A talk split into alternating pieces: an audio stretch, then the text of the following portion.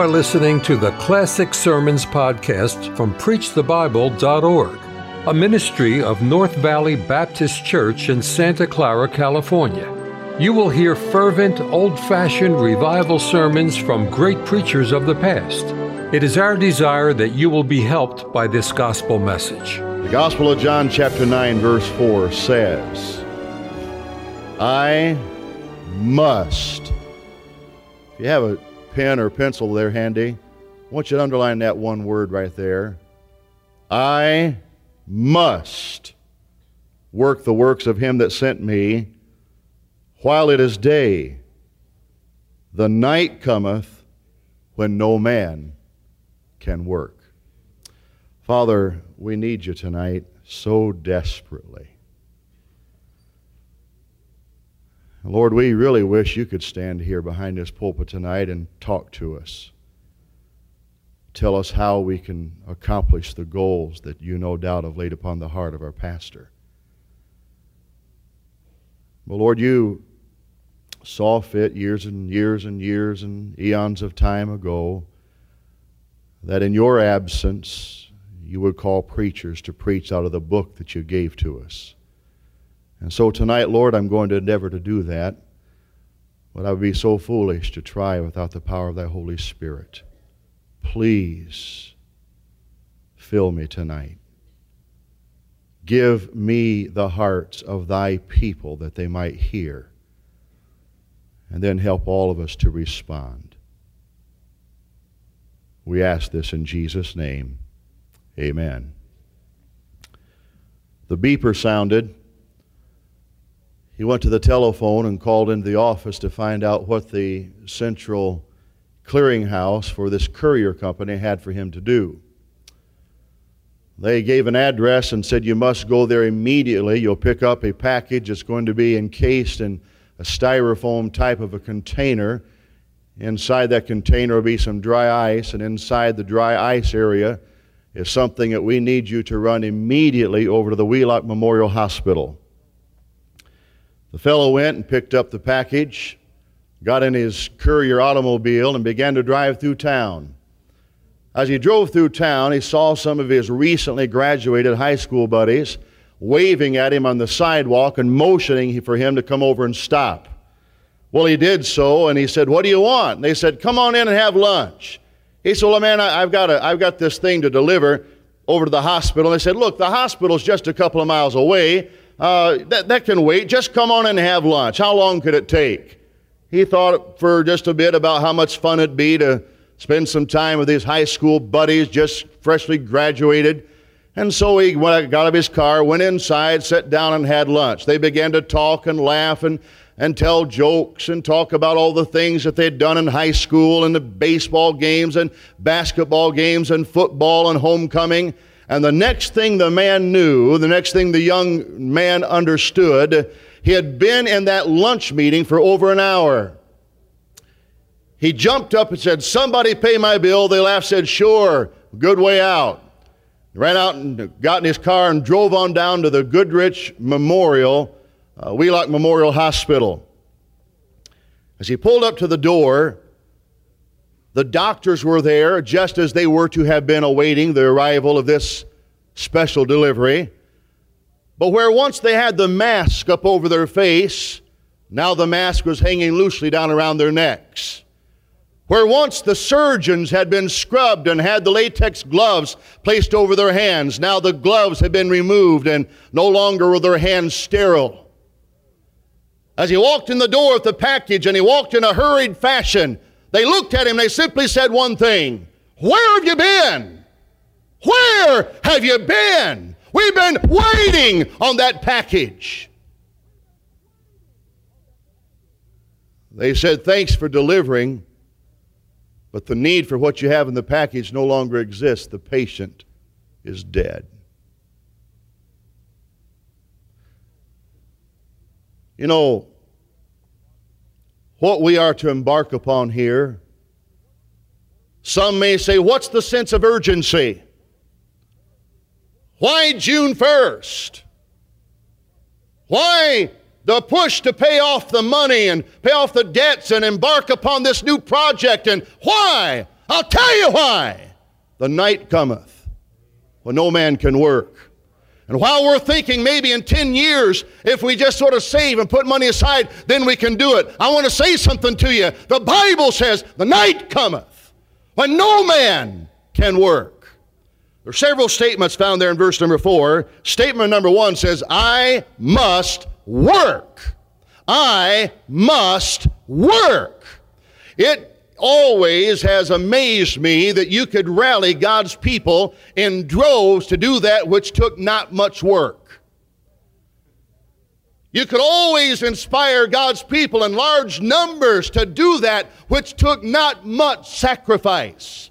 But when it came down to the hard work, and it came down to the big sacrifice. Man, you just begin to call out the crowd, and what is left over is amazing, I think, even to the Lord sometimes. Because we belong to a race called the human beings that do not like to work. We do not like to sacrifice. We do not necessarily uh, just anticipate doing that which is difficult, but we want to take the other way out. But God said, I must work the works of him that sent me. I remember the first job that I ever had that, was outside of my dad, you know, working for my dad and getting a little allowance there. I worked for a farmer who had a dairy farm about a, two or three miles down the road from my house. I went down there and I did every type of work imaginable and then uh, during the summertime, he said, Now we're going to get down to some real work. And I said, Well, what's that? He said, Follow me. I'm going to show you guys just once how I want this done, and this is what you're going to do. Went out there in the field, and there he had gone out with a big mower and had mowed down these big giant fields of grass, and had come by with another machine and had raked them in the rows. And then he was coming by with another machine that picked up that grass that had been raked in rows and was packing it in what they called bales of hay. That hay would then drop to the ground, and that's where I came in. We'd come by and pick up the hay off the ground, throw it on the wagon. That wasn't too bad. But then you had the second tier, and then the third tier, and the fourth tier. That farmer asked those of us that were 13 and 14 and 15 years of age to throw that hay eight tiers high on the wagon. And you talk about work hot, 95 degrees in that Michigan uh, humid kind of a weather, and the sun beating down out there, and you're so dying of thirst you couldn't stand it. And then you picked up all the bales. You said, Man, we're done. No, you're not. We got those wagons and we drove them down to the barn. And there was this big, giant, long conveyor thing that went from the ground level to a little window about that big on the top of the barn where it was called the hay mow. Since I was low man on the totem pole for seniority, I got stuck up in the hay mow. And the other guys had been there a little longer, and the farmer knew a little bit better, and he liked to hold out more and showed a, an immense amount of favor, favoritism too. Their job was just to take the hay off the wagon and drop it onto the conveyor. Hard job. My job, along with another fella, poor soul, up there in the hay mow, was to grab the hay, run all the way across the barn, stack it up, run back over, pick it up, run all the way across the barn, which wasn't too bad until we started getting one tier, and two tiers, and three tiers, and then you began to step in holes. You'd fall all the way up to your hips. You crawled back out of there, ran back there. By this time, five and six bales of hay had begun to stack up, some of it falling out of the hole back down onto the ground, causing the farmer to get angry. And I was just about to drop dead. And I said to myself, Why am I doing this? And all of a sudden, I heard the sound of the reason why. Some stupid, ignorant cow let out a low, mournful, mournful beller. And I listened to that cow, and I, I, could almost hear her say, Hurry up! Bring me more hay. And I sat down on a bale of hay. I said, I'm doing this to feed a stupid cow. I hate cows. I'm glad tonight that somebody ground those cattle up into pieces. We ate them. They got what they deserved.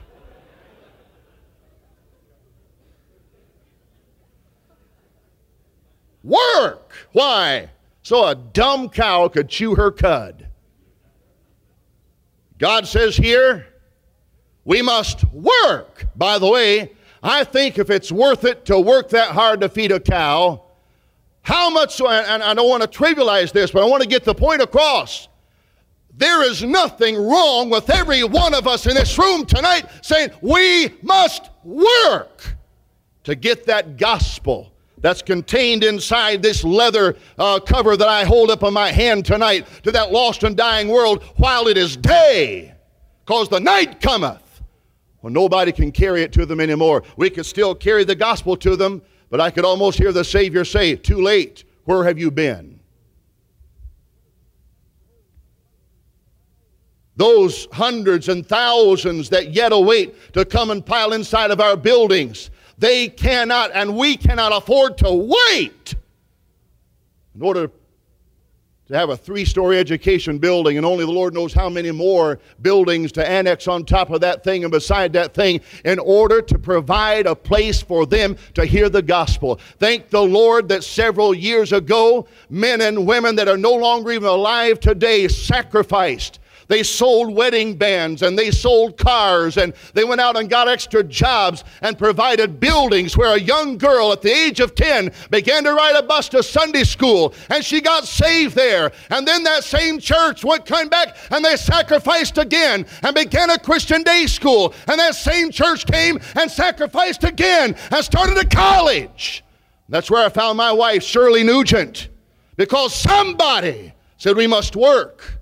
While it is day, the night cometh when no man can work.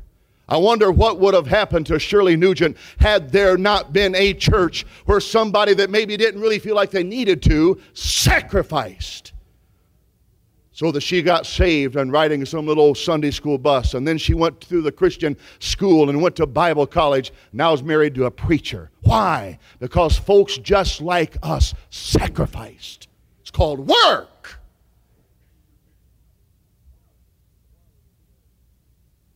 While it is day. While it is day. I could not help but think, since Brother Trieber asked me to preach, as I thought over what I was going to try to do here. There are people seated in this room tonight who may never see the completion of the project. But you know what? That might be me. And I, I put over 45,000 miles on my car last year. Who knows? There's no guarantee. Boast not thyself of tomorrow. Thou knowest not what a day may bring forth. I don't know about tomorrow, but I know about right now. And you don't know about tomorrow, and so don't plan on tomorrow. Why don't we plan on what we can do now while it is day? I was moved to hear one of my preacher friends years ago talk about giving a, an invitation for a guy to go soul winning. Church crowd much like this, and Hundreds came forward, and among that crowd, a man came forward that was a real simple kind of a person. Matter of fact, uh, so impeded was this person that he could not even speak so that you could understand what he was saying. He relied much on sign language and writing little notes and, and a little, uh, little uh, elementary kind of, kind of uh, letters, and, and uh, that's the only way he had of communicating and he tried to talk to the pastor, and the pastor finally went down to him at the invitation because most others had gone back to their seats, and he was staying there. And he finally said, Bill, do you want to, are you trying to tell me that you want to be a soul winner? And the guy's face lit up like a lamp, and he nodded his head up and down, began to smile. That's what he was wanting to try to tell the preacher. Now, if he could not even tell the preacher he wanted to be a soul winner, how in the Lord's name is he going to go out and win someone to Christ? Let me tell you something. That little phrase, while it is day, I like to think of it in a practical application to mean this use what you've got while you have it. Just use what you have while you have it. And that fella went out and emptied out the track racks in the church We got on the sidewalks and passed out the tracts. And, and uh, folks, some of them were amused by him because they knew about him in town. And others uh, maybe a little bit uh, standoffish because uh, they did not really understand where he was coming from and what kind of an individual he was.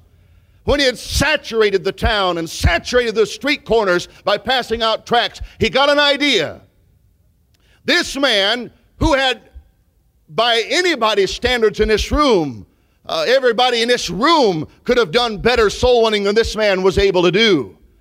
But he went outside of town and he found a hill on a major little road that went around the town that he was the one he lived in. It was a road that nobody uh, took to go somewhere in town, just people going by the city. And he got up on top of the hill, and somehow he got some folks to help him. And he erected a big giant cross out there and focused some lights upon that cross so that when you're driving at night, you could see that cross lit up at night. What he would do, folks would drive by and they would begin to stare off and wonder what it was on top of that hill. And he stood on the side of the road and he'd wave his arms, and occasionally somebody would stop to try to find out what was his problem. And he would walk over, motion for them to roll down the window, and he'd hand a tract in. And then he would point to the cross, and he'd point up into the heavens, and he'd point to his heart and put a big old smile on his face, and then he'd point into the car at them obviously by sign language asking them, Have you asked Jesus into your heart? And then he would hand the tract in and wave and smile as they'd drive off. One night, a couple that was in absolute turmoil in their marriage had a big giant blowout, and the man told his wife, said, Get your stuff packed, get in the car. I'm driving you back home. I can't stand to live with you anymore. They threw some things hastily together in their in their uh, suitcases, and she got as far right against the passenger door as she could, and he got as far left against the driver door as he could, and down the road they drove with just the radio playing, nothing to say to each other. They came down that little stretch of road, and the man looked up and he thought, Well, I've driven this road before, and I've never noticed that. What is that up there? And he looked, and the more he stared, the more it intrigued him. And then, out of the corner of his eye, he saw this guy waving, and he stopped the car pulled over to the side of the road. The man motioned for him to roll down the window. He did. The man looked in the window and he pointed to the cross. And then he pointed up to heaven. And then the man pointed at his own little heart. And then the man looked in the window and pointed inside at them and handed them a tract and showed them on the back the prayer that you could pray to get saved. Well, the angry couple sort of looked at the guy and sort of nodded and smiled and drove on down the road and the little lady was reading what it was, had the inside lights on, and the man said, What was that? And she said, Maybe you ought to see this. They pulled over to the side of the road and they read that, and the man began to cry. And he said, You know what? He said, I think that's what we need. Years passed. This preacher was telling this story in a distant city. Folks lined up to see him afterwards to get their Bible signed and to shake hands and to talk to him. Finally, this well dressed couple stood there in line. Finally, came their turn to talk to the preacher. They had tears coursing down their cheeks. They said, Preacher, that man you talked about tonight that had the cross and he pointed up to heaven and pointed to his heart and he pointed in the car and then handed the gospel tract. He said, I need to tell you this story. And he told the story I just told you.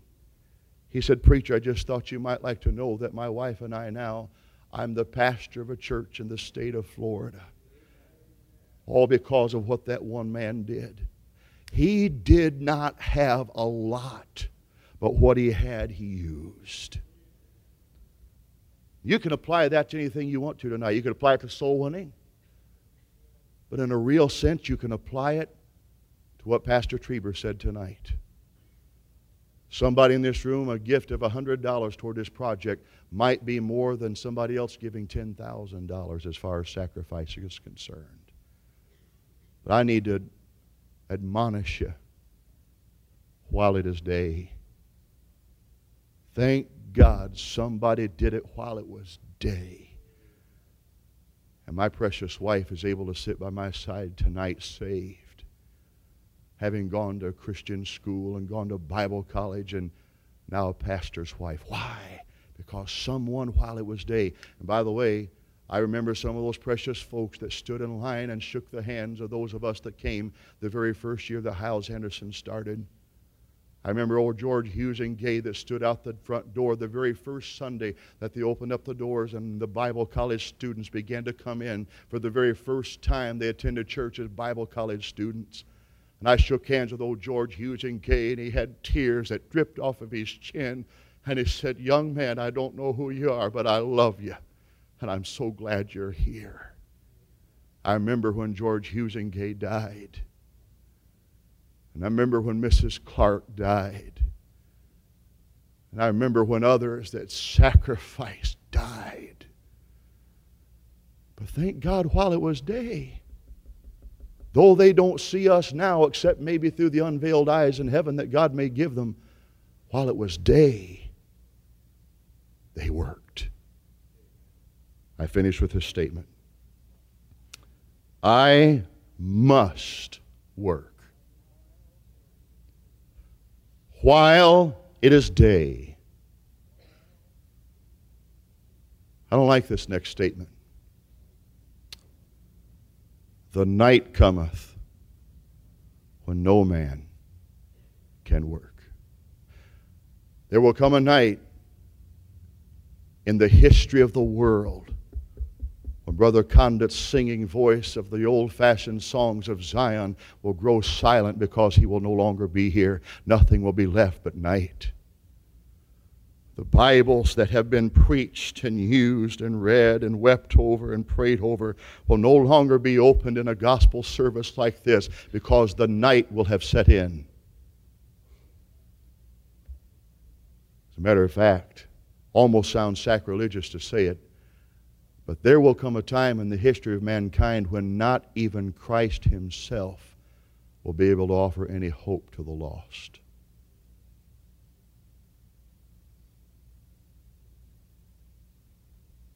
The first Sunday of 1991, I was in a southern part of our state. I preached, and in the sermon I mentioned something about having grown up in Goodrich, Michigan. Had a good service, had 11 saved that morning in the church service. By the way, the church in the entire year of 1990 had 25 saved. We had 11 saved on the first Sunday of 1991. God was so good.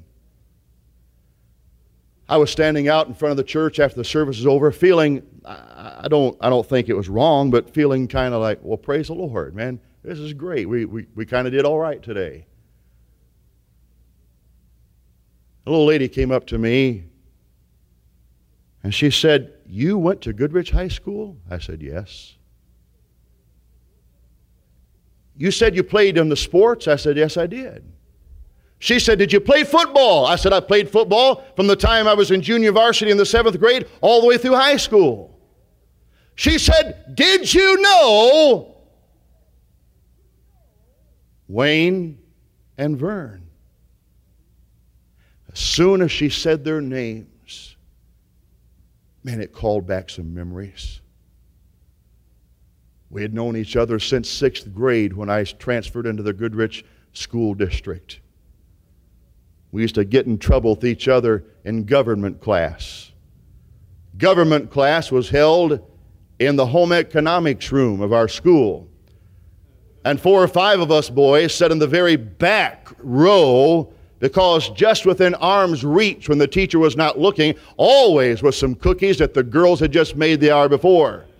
And cakes and pies and We'd been held after school so many times the teacher said, You're not going home until we find out who stole the cookies.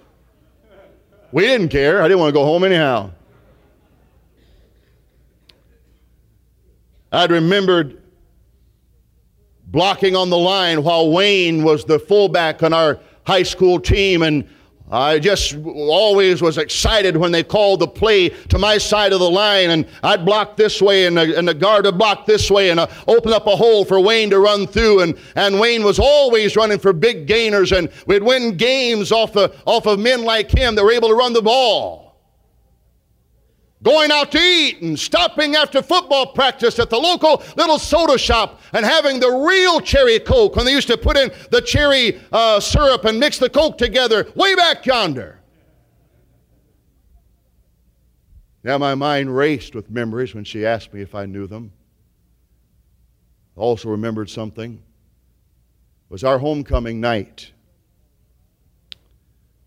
Study hall arrived, and Wayne and Vern, who were cousins, went to the principal and said, Look, we, we have to leave a little early today, and we forgot to bring our uniforms. Could we just run home and pick them up? He said, Sure.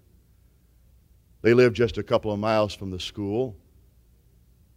They got in their cars and left that day, and don't know what happened, but Wayne was hit broadside by a fully loaded cement truck. And he and Vern were instantly killed. I looked at the little lady and I said, Yeah, I remember Wayne and Vern. She said, They were my cousins. Well, I said, Well, how about that? then she said, You know, I've always wondered. I, I, did, I didn't know anybody from Goodrich. She said, when you, she said, I, I couldn't wait for you to stop preaching so I could ask you. I said, What's that? She said, Did you ever get a chance to tell them about the Lord. On the first Sunday of 1991, I looked down at that little lady and I said, Ma'am, I guess I had a lot of chances, but I never did. She just looked at me and said, Oh, okay. I stood there and watched her walk out to her car and get in and drive off. Did I have the chance? Yeah. But night came. Night came. I wish you knew the number of times my wife and I have sat together at night, perhaps when we've gone out for a bite to eat at a date night or something. And we've said, you know what? Isn't it great to be on the ground level of North Valley Baptist Church as it's fixing to launch into something that's going to be part of history? More than one occasion, I've heard my wife say, you know, I remember when First Baptist Church was just about the size of ours. She said, I, I remember the first time that they were really pushing to have 3,000 and 4,000. She said, I was there as, a, as just a young person. She said, and man, we're here in a church that's just coming down that same trail. You know what? Wouldn't it be a shame for you and I, and I include myself in that statement, wouldn't it be a shame for you and I not to work? Because somewhere in the ranks of our church and those that will be sent to us are some more Jack Triebers, Wally Davises, Bus Kid Shirley Nugents. If we will just provide a place for them to come.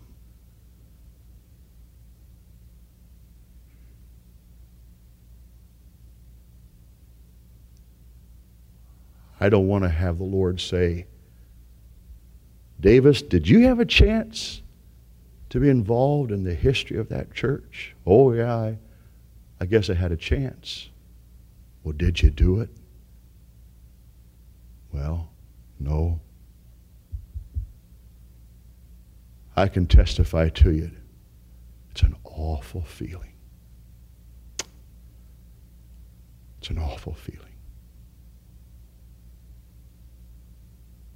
I must, I must, I must work while it is day.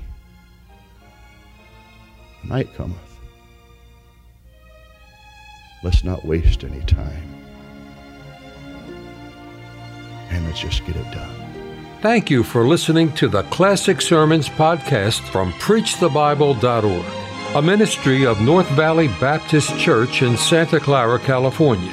To listen to many more powerful sermons, visit our website, PreachTheBible.org. If you enjoy Christian music and programming, visit knvbc.com for Christian music you can trust.